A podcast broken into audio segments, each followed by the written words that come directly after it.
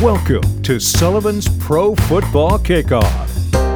It's about the Bills and the beer. Now, here's your host, John Murphy. Here we go, ready to start another installment of Sullivan's Pro Football Kickoff. How you doing? I'm John Murphy, play-by-play voice of the Buffalo Bills. Happy to have you here with us this week with a lot to talk about, including the Bills and that unbelievable loss last weekend against uh, the Jaguars in Jacksonville. I still still scratching my head about that. We'll talk about that on today's podcast. Also, going to talk about the 11-day power play, which is coming up to Buffalo, New York this weekend. Starts this Sunday. Also, we'll talk about a visit to uh, New York City. We're going to make. Let's start with that. So the Bills play the Jets Sunday, one o'clock over in uh, Jersey, MetLife Stadium. We're going to get together with Bills fans from the New York City area on Friday night. This Friday, November 12th, 7 p.m., 10 p.m. at Kelly's Irish Pub. It's 12 Avenue A down on the Lower East Side in Manhattan. It's called what they call Alphabet City. We're going to be pouring Sullivan's Ale, uh, the Black Marble Stout, the uh, Maltings Irish Red Ale, the Sullivan's Gold Ale. We're going to be pouring that, and we're going to be talking about the Buffalo Bills with New York City Bills fans. It's this Friday night, Sullivan's Night at uh, Kelly's Irish Pub. 12 Avenue A, Lower East Side in New York. Hope to see you there, 7 p.m. to 10 p.m. Should be a good time. It's kind of be like the show, except we'll be doing it in purpose, right? On, uh, in person, I should say, on purpose. We're going to be doing it in person, and uh, we'll talk about beer and we'll talk about the Bills like we do on this show this Friday night at Kelly's Irish Pub, Avenue A in uh, Lower East Side of Manhattan, and we talk about uh, the beer as well. Mike Lesakowski is going to join us later on. He's the co-founder of the 11-Day Power Play, which starts up this Sunday. Sullivan's is one of the co-sponsors of the 11-Day Power Play. Our CEO, Michael Mead, is going to skate for 11 consecutive days in what will be an attempt to break the Guinness Book of World Records all-time record for the longest hockey game. That starts this Sunday, goes right until the day before Thanksgiving. We'll talk with Mike Lesakowski, 11 Day Power Play, coming up in a couple of minutes. We'll start talking about the Bills, though. We're going to talk with Eric Wood. Longtime Bills center, former first round pick, nine years in a Bills uniform. Now he spent uh, two of the last three years as my partner on the Bills radio broadcast on the Buffalo Bills radio network. You know, so I spend all day Sunday with Eric talking about the Bills, but it was such a stunning loss to the Jacksonville Jaguars Sunday, and the nature of the loss, so many problems on the offensive line with pass protection. I figured Eric's the perfect guy to talk to about it. And we're going to hear from Eric his thoughts on the game, what he thinks about it a few days removed. It was stunning. It really was. I do think it was a one off. You know what I mean? It was an aberration. I don't think it's indicative of a future trend an oncoming trend for the Buffalo Bills. I think they'll bounce back. They have to, but I think they'll bounce back. Jacksonville did not play that well. The Bills just played worse. A couple of bad teams on the field Sunday in Jacksonville, but it's an aberration. The Bills won't play that poorly very often, if at all, the rest of the way. So that's something to keep in mind, I think, moving forward. There are some serious problems to fix, though, for the Buffalo Bills. There's no question about that. And I don't want to diminish the nature of the loss. There are implications of the loss that we'll talk about in a moment, but some serious issues with the Bills, primarily with the offensive line, pass protection. What do they do? Uh, they hope to get uh, Spencer Brown, the rookie right tackle, back in the lineup this week against the Jets.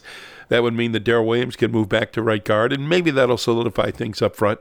They hope to. Uh, I don't know if they've got other things planned for the offensive line. You really can't go out and get a good player at this stage of the game, right? Midway through the season, middle of November. There's no uh, quick fix as far as personnel for the offensive line.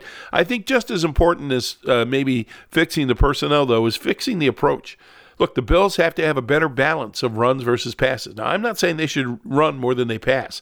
They're clearly a pass first team. They are talented. They've got weapons in the passing game, including the quarterback, Josh Allen, one of the best in the game. But when you play the way the Bills have played for a couple of weeks now, and that's almost exclusively throwing the football, you run the risk of a team like Jacksonville or anybody saying, okay, you, we're going to play a couple of deep safeties and we're going to send pressure all day long.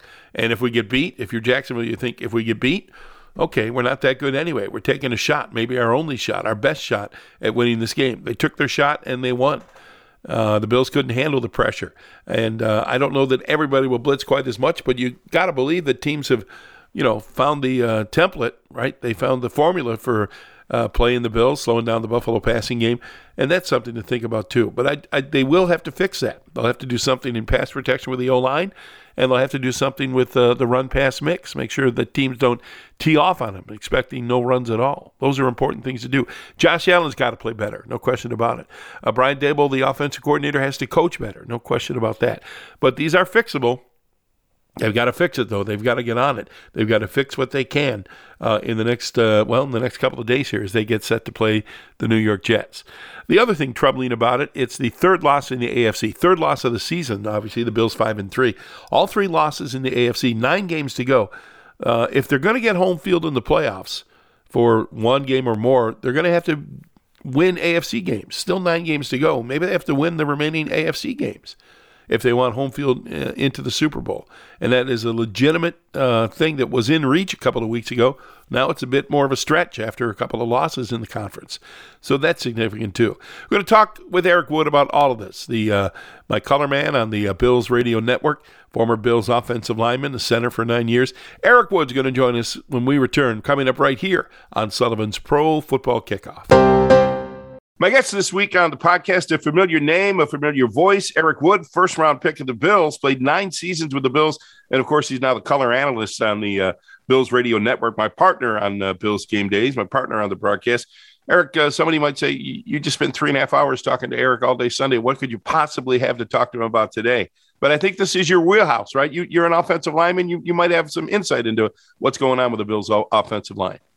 Yeah, and, and I definitely can. We we can get into that, but Murph, any chance to talk to you any more than our outside of our three and a half hours is, my pleasure. Oh, that's nice. I, I, really am enjoying the broadcast, and we're going to get to some of that in a minute or two here. But just basically, I got a lot to ask you about the offensive line. But overall, what happened? What do you think happened uh, Sunday in Jacksonville? Well, you got 60% of your offensive line is shuffled around right now. You have Jon Feliciano out of the lineup at left guard. Ike Boettger goes in.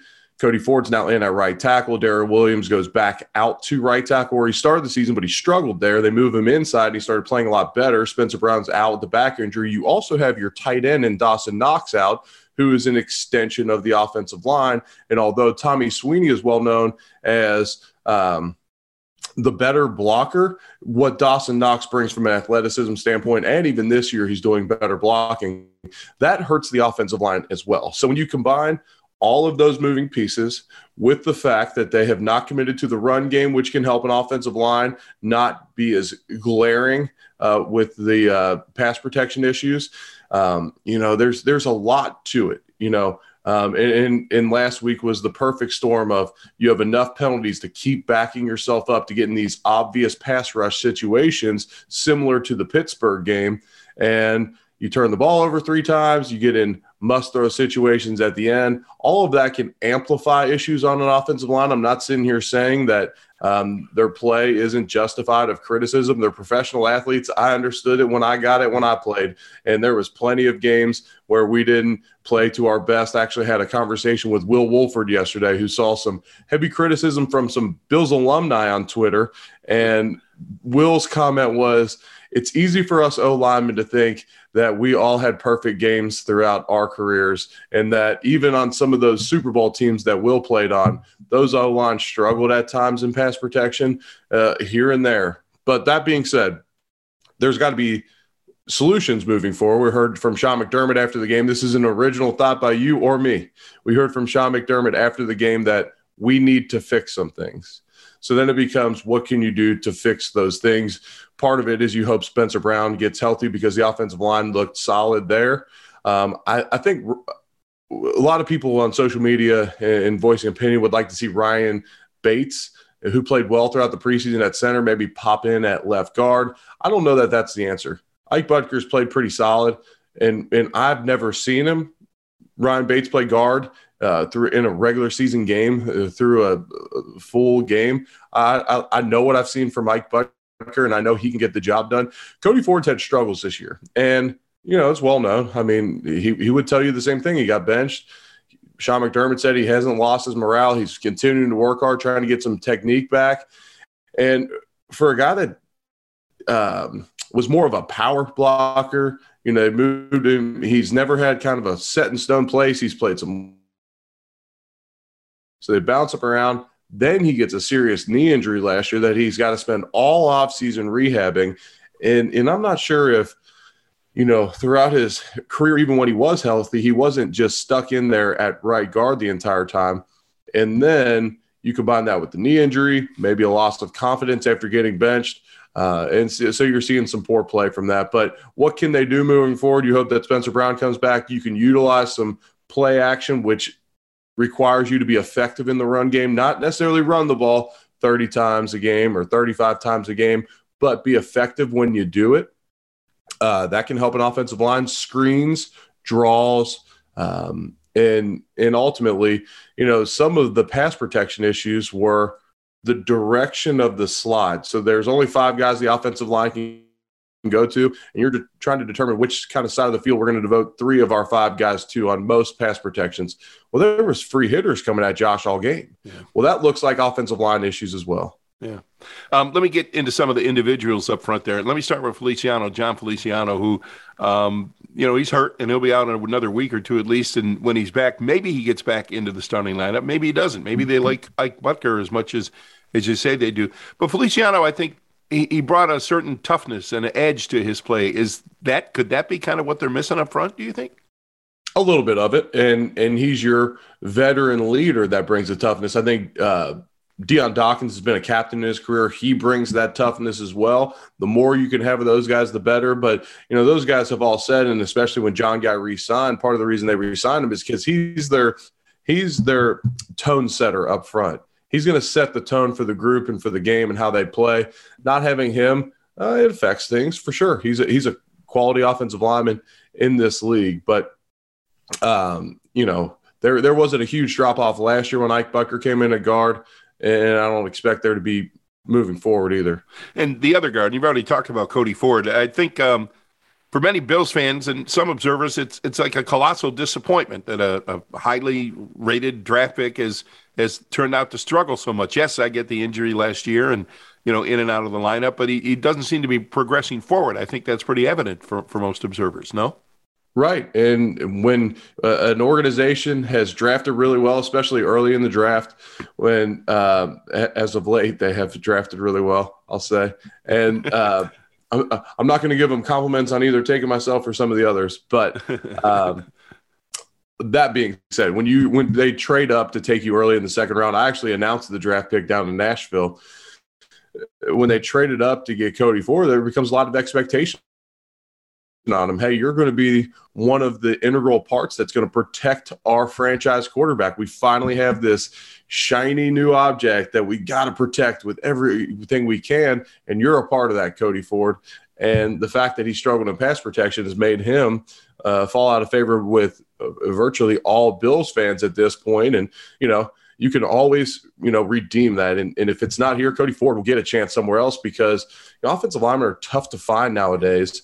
And you know, if, if this ends up being a swing and a miss by the Bills organization, they're not going to be the only one that has invested a second round pick or higher in an offensive lineman that hasn't worked out.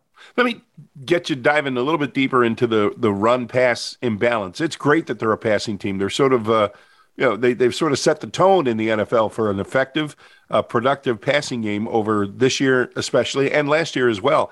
But are they out of whack? They need to run right and and not just to uh, uh, to control the ball, but just to get rid of that imbalance so teams don't just tee off and, and play uh, defense against the pass. Yeah, and I think they're seeing at this point that they're, they're, they need to run the ball more effectively. When they run it, they need to run it more effectively. And I don't know if that comes with doing more um, underneath center run plays where in, when you're in the gun, you're really limited in the amount of different plays you can do with the running back in that sidecar position next to the quarterback. Also, I, I think it hurts the run game that Dawson Knox is out for a couple reasons because one, like I said, he becomes such a receiving threat out there that you have to respect him as well as all the other weapons. It pulls more people from the box. Also, it, it virtually eliminates any 12 personnel. When the Bills ran 12 personnel last week, it was with Ryan Bates in at tight end. So they're bringing in an extra offensive lineman. That's not a receiving threat. Anytime it's not a receiving threat, it, people are going to be able to crowd the box. And I think getting into you know 12 personnel, maybe some 21 personnel, depending on the talent of the uh, front seven of the defense. you know, you can do some of those things to run the ball more effectively. But I think in this day and age of the NFL, with the and, and part of it is this: when you run the football, these refs are going to throw a ton of holding calls on the offensive line. When you throw the football, most of the penalties are coming in the defensive secondary, and it's against the defense. And generally, you're not backing up as much, but uh, I'm with you, Murph. There, there needs to be some element of fear from a defense that you can run the ball, or else we're going to see game plans similar to what people are giving Kansas City right now and what we called for that Bills Kansas City game when they just dared them to run the ball. Yeah. Hey, what do you think? You've been around this group, this coaching group, and, and the Bills for years. What do you think the conversations are like early this week as far as uh, the things we're talking about and resetting. First of all, do you think they're you know acrimonious? Do you think there's a lot of arguing going on? I, I just wonder how coaches handle a, a total breakdown like they had Sunday. So Sean is no different than many great coaches out there, and they know when to push the buttons of their team. And when you're coming off of a tough loss, that's not necessarily time to beat you down and beat you down. And when you're coming off a big win, sometimes that's not the time to just build you up. It's generally the opposite. I, I think I think early in this week, Sean's philosophy is always you either win or you learn. So it's going to be what can we learn from this? Because otherwise, this this loss can just be so de- defeating for us. But if we truly learn from it, get better, similar to that Arizona game last year when the Bills just went on a tear after that, can that be the can this be the turning point in the season? We thought it might be that Tennessee game, but can this game be that Arizona game that the Bills go on a tear from because they truly learn from it. But there's going to be some uncomfortable conversation. I think one of the best things that Sean and the organization do is they're constantly bringing in guys. They're constantly trying out guys at different spots. They're constantly tweaking the lineup to make you understand that look, your spot, I don't care who you are. And we saw it with Mitch Morse last year. He's one of the highest paid centers in the NFL, comes off of his concussion. He's fully healthy, and they just held him out a couple weeks because Feliciano's playing well they will do that, and that can make people really uncomfortable. And Sean will tell you what you need to get better at, which honestly, I truly appreciate about, yeah. him. Eric, um, what role does Josh Allen? I mean, there was offensive line failure uh, Sunday in Jacksonville, but Josh Allen did not play well either. And what role does he play in what happened Sunday and getting better? What does he need to do better? I guess is my question. Well, first and foremost, you got to take care of the football better. You know, his his one interception he threw that the other Josh Allen got him. It's amazing that Uh, the defense that they ran, Josh Allen's lined up on the left side of the Bills formation outside as a pass rusher on the line of scrimmage. He drops out based upon the blitz, goes all the way across the field and ends up picking off that ball. It's a it's a great play by him, honestly. Yeah. And that happens because when Josh went to scramble, no one was anywhere near Singletary, that's where he felt confident he could just dump that ball down. I think, that defense probably gets a lot of quarterbacks in that situation, knowing that your outlet should be open there in Devin Singletary. On the other one, he's got to take care of the football better. And I don't know if the interception to Cole Beasley was him just simply throwing on his back foot and didn't get enough mustard on it. If Cole Beasley and him were on different pages based upon the way Cole Beasley broke, that's what I'm assuming it is. Um, you got to get on the better page there because that that that play was right near the Jags 20 yard line. You lose by three points, that wipes three points sure. off the board right there. Yeah. I think the I think Josh Allen and the Bills need to be better in the red zone. Josh can't fumble the football on that one uh, third and one run. There's a lot he can do better, and you know we even talked about on the broadcast that you know Josh gets almost in panic mode and says, "Hey, I got to go win this game." Well, he's the ultimate competitor, yeah. and you know what? I will take the bad of Josh Allen with all the good any day. And what makes him seem like he's panicking at times, seem like he's forcing things at the end of games when the Bills are struggling? That's competitiveness coming out. And he doesn't make that third and 22 throw to Emmanuel Sanders to extend the drive if he doesn't have that in him. And, you know, we, we obviously we both love Josh Allen, but, you know, we're not going to sit here and crush him based upon him doing all he can to win a football game. Right. Hey, you mentioned Cole Beasley. There's one play in the second quarter last Sunday, and, and look, I know that game was a disaster. There was no one play of the game or one play that decided it. But um, second quarter, about three and a half, four minutes left. Cole Beasley wide open over the middle. Uh, Josh got the ball to him, and Beasley dropped it.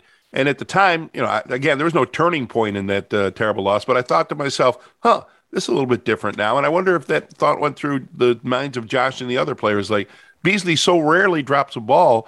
That got my attention. I was like, well, this is a little different today, then, isn't it? What do you think? Am I crazy? Yeah. When, when we talked about this was the perfect storm for a Bills clunker and a Bills loss, especially offensively.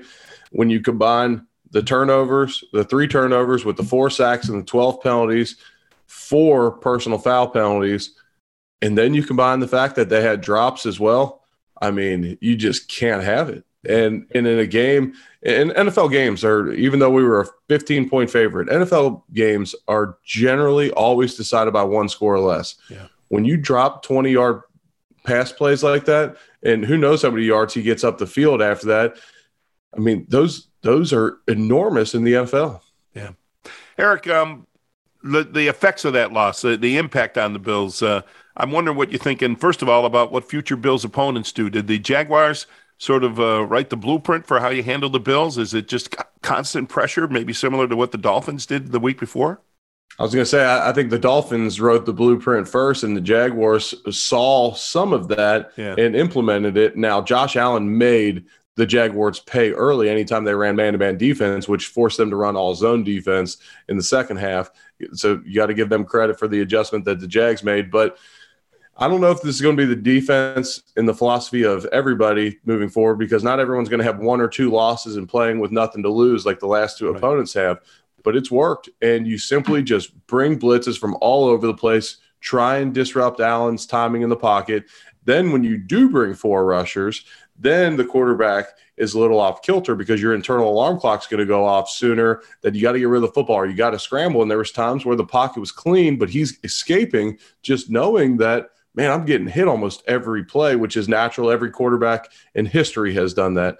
And, um, you know, when you talk about long term effects of this loss, having another AFC loss hurts the Bills when you talk about what their original goal that they talked about. And the Bills under this organization rarely talk about long term goals, but Josh Allen, Brandon Beane, I think maybe even Sean McDermott said, we want to host games in the playoffs this year. We want to host them all. This could play a factor in them not hosting a game come January. One more question about last Sunday. A very tough loss uh, and very serious issues and problems to fix. But I don't now, and nor maybe it's just removal of two days from the game. I don't get the sense it was like a season-defining loss. I think it's an aberration. It's hard for me to imagine a, this year's Bills team playing that bad again in the near future. Am I crazy? No, and, and no, I, I'm with you. And I think this offense was it maybe the number one scoring offense in the league, the way they've played through the first eight games, it was ranked that. Now, were they that effective, or was it the defense playing so well that they're getting short fields, they're getting turnovers, had the number two uh, turnover margin in the NFL, one of the best starting field possessions in the NFL? You combine those things. Maybe this Bills offense wasn't a 34 points a game offense, but this is going to be up near 30. I'd say high 20s maybe by the end of the season. Hopefully, stay over 30 at the end of the season. But this defense is pretty legit if they're able to stay healthy. And I think part of what we saw last year from this Bills defense is A, you don't have crowd noise, so you're not getting that boost at home. And then B, you didn't have the depth on the defensive line that you do now. So you have a lot of fresh bodies. And then Milano and Tremaine Edmunds were both dinged up last year. That those two guys are studs. We, you know, and the safeties are both studs, uh, and those two linebackers are excellent. So, to answer your question, I think I think this. I when we talk about, it, I'm an eternal optimist, but I am not worried one bit about this Bills team moving forward. And part of the reason is because I have so much faith in, in the coaching staff and knowing that Sean and Brian Daboll will get answers offensively. Nine games left, a long way to go. Eric, how do you, how you liking your second year in the broadcast booth? Do you like it? I love it. I, I, missed being there with you last year, and I'll, I'll, be honest, the pre and post game is not the same. It's fun to call those games. It's yep. fun to be in the moment, to be spontaneous, and not say, "Hey, here's our next subject coming up next." We have no idea what's coming next, and yep. uh, I'll say this, and and I'm, I'd say it to everybody, not just because I'm on the podcast with you. When you have a good play-by-play guy it makes everybody else's job extremely easy, and you do that for me and Sal through the broadcast. So uh, you're our point guard, and you can dish it out with the best of them. You know what I like about it? Doing play by play and being on the broadcast. It's uh, it's like I tell people, it's like a pop quiz every week. You don't know what's going to happen. You're prepared. You have an idea of what might happen, but you have no idea how it's going to play out. I had no idea it was going to play out like that past this past Sunday. I was looking at future games for Bills and all kinds of stuff because I was thinking we'd get the blowout coverage. I thought it was going to be a preseason game, but you know right. what? Every week's different. And in the NFL, you got to show up every week because these teams are talented. I mean, yes, Jacksonville is one and six, but they have an all pro defensive end in Josh Allen. They have the number one overall pick at quarterback. They have some weapons offensively. Now, not all of them household names, but we saw some of those guys, uh, especially the physicality at receiver that they had. And then Carlos Hyde at running back. And that was with James Robinson out at running back. You know, they have some good pieces. Myles Jack on their defense. I mean, NFL teams are good, even the crappy ones. this, this just in. Hey, Eric, thanks for this. I really appreciate it. Thank you. Yeah, my pleasure, Murph. You're listening to Sullivan's Pro Football Kickoff with your host, John Murphy. It's back and it's coming up this Sunday, the 11 day power play in Buffalo. On the line with us now, the co founder of the 11 day power play, the fifth year, Mike Lesakowski joins us. Mike, thanks for coming on. We appreciate it. Thanks, John. Great to great to be here. Did you ever think this thing would go five years? I mean, that's that's pretty remarkable streak you've got going on. Yeah, no. When Amy and I first did this, we thought it was, you know, we, we wanted to do a, a big event and raise a bunch of money for Roswell back in 17 and we did that. We raised a million bucks, um, and then it kind of like it got such a, a, warm welcome to the community. Um, Buffalo being a hockey town, and you know, passionate about raising money that we seemed seemed remiss not to to continue it on. So we uh, we we continued with a community shift, and that was five years ago, and now we're back to uh, we're back to square one with our with our world record game, which is going to be a lot of fun. Tell me about the world record. You've kind of gone back and forth with what Edmonton, Alberta on uh, the world records, right? Who has the record now? Yes. So a group called uh, Brent Saik and Friends, great group of people out of Edmonton, Alberta. Uh, they've done this, you know, we, when I first did the, re- the research on this, it turns out they'd already done it a couple times. Um, we, I reached out to them when we first started um, started organizing our event. They've been they've been great and kind of helping us through the through the process. So they they now own the record. It's I don't know the exact number, but it's 251 hours and some minutes. Um, so we're going to try to get to to about 252 hours, break the record by a little bit, but not a lot, so that we can continue doing this thing in the future. Yeah. Uh, but yeah, that group out of Edmonton, they're they're really great people, and they raise money for Alberta Children's Hospital Foundation. So it starts Sunday, 6 a.m and you run through, uh, and it's a little different that you have it this time of year in the fall, right? But you're going to end up at 6 p.m. on Wednesday, the day before Thanksgiving. That sounds like really good timing, right? Yeah, yeah. We it's it's an, interesting changes this year. We've always done our event in the summer um, because you know, frankly, to get two full weeks of uh, ice time around the clock during hockey season is, isn't always the easiest thing. So uh, Riverworks was uh, accommodating, and also you know with the with the pandemic going on, we weren't sure if we could do an indoor event when we started planning it. Riverworks is an outdoor venue, um, which is we'll see if it's good or bad. Um, yeah. But yeah, so it's uh, November the November the fourteenth is coming Sunday, six a.m. and it goes through November twenty fourth. We're uh, we're we're getting geeked up to uh, get going here. First year at Riverworks, right? Yeah, we well, believe it or not, last year uh, when the world came to a screeching halt, we ended up doing a uh, what we called the big save, and it was a street hockey game at Riverworks. None of the rinks would allow what we were trying to do. Riverworks being an outdoor event, we we somehow squeaked out raising a million dollars last year um, doing a street hockey game, which we're very very proud of. Um, but yeah, this is the first year that we're doing the uh, the actual game at Riverworks. What uh, would be the possible concerns with Riverworks and being an outside arena? What do you, I, am trying to imagine what you'd be worried about.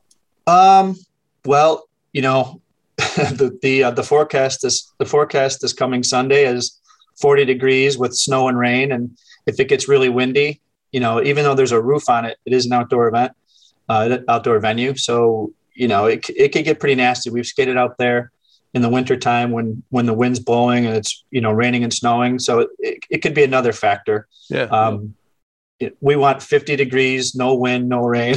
yeah. Well, I want a pony too, Mike. I mean, it's November in Buffalo. Gotta, gotta, what do you think? It's okay to dream. hey, I've um, got Aaron Mentkowski and Patrick Hammer on speed dial. Yeah. Hey, um, Sullivan's Brewing Company, sponsors of this podcast, are also one of your sponsors. Talk about Sullivan's involvement in the 11 day power. Yeah, awesome. So I just got to meet Michael Mead this past year. Uh, Michael's the CEO of Sullivan's, and um, he's he's going to be one of our players. He's uh, he's a he's a pretty interesting guy. Very very passionate. He's uh, he's raised a ton of money. Sullivan's is a is a major sponsor for us. Um, we're to have his logo on the ice, which is kind of cool. And I'm sure as a hockey guy, he loves to see that. Um, yeah, so Sullivan's has been great, and Mike has been great in uh, in raising money. That you know he's he's he's going to be pushing hundred thousand dollars of raising money on his own by the end of this thing. So it's pretty incredible what he's done, and we uh, it's been a welcome part of the of the event. I know he's excited about the logos on the ice. He's probably going to demand pictures next to the I'm company sure. logos, right? He'll be laying on the ice. there you go. We're talking with Mike Lesakowski, co-founder of the 11 Day Power Play, which starts this Sunday here in uh, Buffalo. Um, so, talk about the, it's kind of a double format this year. You've got you're back to your original concept with two teams, 20 players each, who will go 11 days. Tell me about that. Yep. So the original, the uh, by Guinness rules, which are very, very strict. Um, I could have a whole show about that. um, two teams of 20 players. This year we have 38 men and two women, which is kind of cool. Wow. Um, and basically, what happens is when you start the game with those two teams of 20, nothing can change. It's got to be a continuous game. Besides, every hour we're allowed to do the ice for no more than 10 minutes. Um, but other than that, everybody has to stay right there, um, right around the rink. And we play in shifts of four to six hours and we rest between four and eight hours.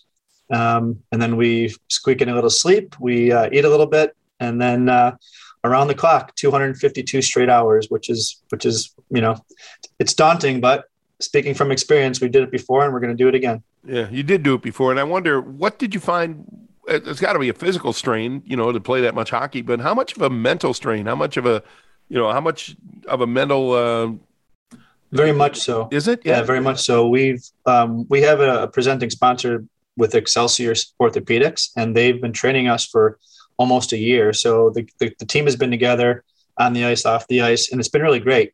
Um, but you know, nothing can really compare you to just doing something that you're not used to for for that duration of time. And it's not just like you know regular times. You, your shift might be from 1 a.m. to 6 a.m. one day, and from 11 p.m. to 3 a.m. the next. So it's all over the board. Um, your body is not used to it, so it's a it's a psychological strain. It's very funny because you t- you talked about the guys from Edmonton, and one of the things we asked them all kinds of questions about, you know, what to expect. And the guy, without missing a beat, said, between day and three and four, someone's going to get into a fight. I'm like, no, our guys are all, you know, they're, they're teammates. He's like, between day three and four, someone is going to get in a fight. And it happened like, like clockwork because you get, you know, a couple days in, you're exhausted, you're starting to get sleep deprived. Uh, and every little thing gets to you. And you know, take one, take a take a, uh, a puck off the boot by someone. Um, it, it just you know it's exacerbated. Um, but after that, you, you kind of get into a groove. Um, by the by the time you get to about day nine or ten, you get you know you see the uh, you see the end of it, and uh, it becomes more exhilarating, and the adrenaline's flowing. So um, that's that's definitely one thing to learn, and and the other is just the teamwork, the team aspect of it. We knew we realized after we did the first one that we became so close and supportive to each other through the whole process that that was really just as important as training physically, and that was um, kind of a surprising to me at least it was it was more more surprising than the physical grueling aspect of it was how how how important it was for the team to, to gel together yeah yeah i think you know you know my brother-in-law david travers who was in the first one 2017 and that's the one thing i remember when it ended in the summer he was exhausted but he also i thought made true friendships and bonded with all yeah. of his teammates after 11 days yeah. skating with them and being on the ice it, it yeah. was real yeah we have we have 22 returners from the original event out of the 40 and uh, some of these guys and girls would never have crossed paths, you know, uh, in in regular life. And um, the, if you meet them, you're like, these these people are so different. How could they be so close?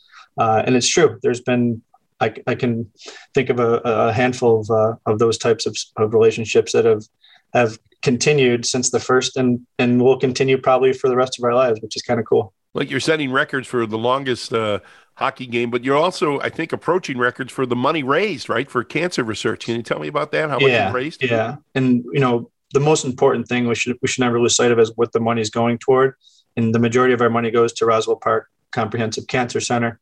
Um, my wife was a, a patient there, and um, you know, it's near and dear to our heart. My mom was a patient there, and all of our all of our players have um, some, you know, some unfortunate um, relation to Roswell or cancer causes. So that's first and foremost.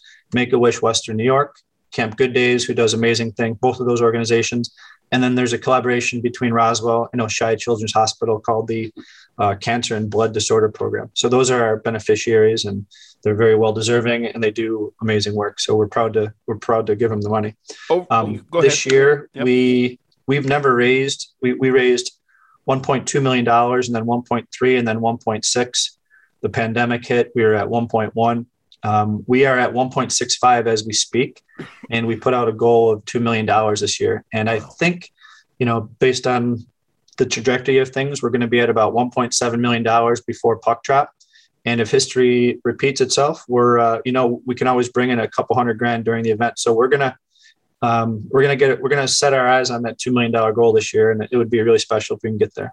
Last thing, Mike, you know, you guys have been training for months now, and, and we all can't skate and take 11 days to play. But how can people listening to this help? What can they do to help raise money or volunteer? What, what do you have? Yeah, you know, my uh, my wife Amy and her uh, her staff. She's got a, a couple of us that um, organize it. She's she's done a great job of getting um, volunteers. We we have well over 300 volunteers that are signed up.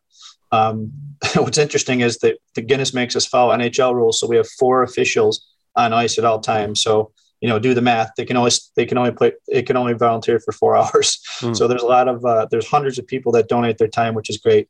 We have a website which is 11daypowerplay.com, um, and the players are all looking for donations, right? So um, the the if you can donate a dollar, donate a hundred dollars, whatever you can afford, and also come on down and have a cup of coffee or have a beer and just like you know stop by for an hour it's really great when people come by and you know the game's not exactly nhl pace right so um, sometimes it gets a little grueling and it's great when people are there just to give you a little oomph you know so Yep. um, stop on down if you if you have the time Yeah, I was going to say, having attended uh, for five, 2017, four years ago, it's worth a, a look. You know, I was there for the final. You know, the, when you finally set the record, but it's even during the course of the of the games itself, it's it's pretty interesting to keep an eye on what's going on. It's pretty. yeah it's fun and uh, you, you wouldn't expect you know sometimes you'd expect to go there and guys are crawling crawling around on the ice and um, you know based on our experience from the first one we ended up playing a pretty decent level of hockey throughout the whole time which was a little bit surprising but also very welcoming and uh, as a hockey guy it was it was really uh, you know it's it's one of those things that you'll never forget Well, we wish you luck, Mike. Thanks very much for doing this. Thanks for raising the money for Roswell and the other charities, and thanks for letting Sullivan's be a sponsor. Thanks for coming on the show too. all right thanks murph go bills go sabers You're listening to Sullivan's Pro Football Kickoff with John Murphy. And so we come to the end of another installment of Sullivan's Pro Football Kickoff. I'm John Murphy. Thanks for tuning in today. Hey, big weekend coming up. Sunday starts the 11 day power play, and our best wishes to Mike Lesakowski and all of his players and all of the uh, community power play members, and including uh, our own CEO at Sullivan's, Michael Mead, who's going to skate in the 11 day power play. He's going to spend 11 days playing hockey. First time he's ever done it. Best of all, best to all of them, and hope they uh, stay healthy and manage to complete their task. The 11 day power play starts this Sunday, 6 a.m. At Riverworks, the two ice rinks down at Riverworks.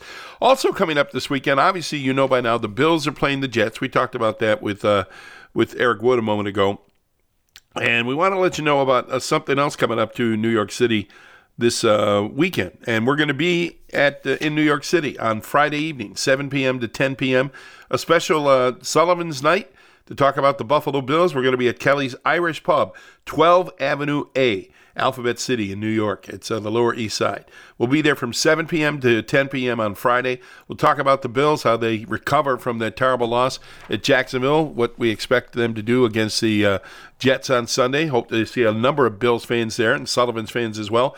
We'll be pouring Sullivan's uh, ales, uh, the uh, Black Marble Stout in particular, and Sullivan's Irish Red Ale, uh, Malting's Irish Red Ale, and Sullivan's Gold Ale.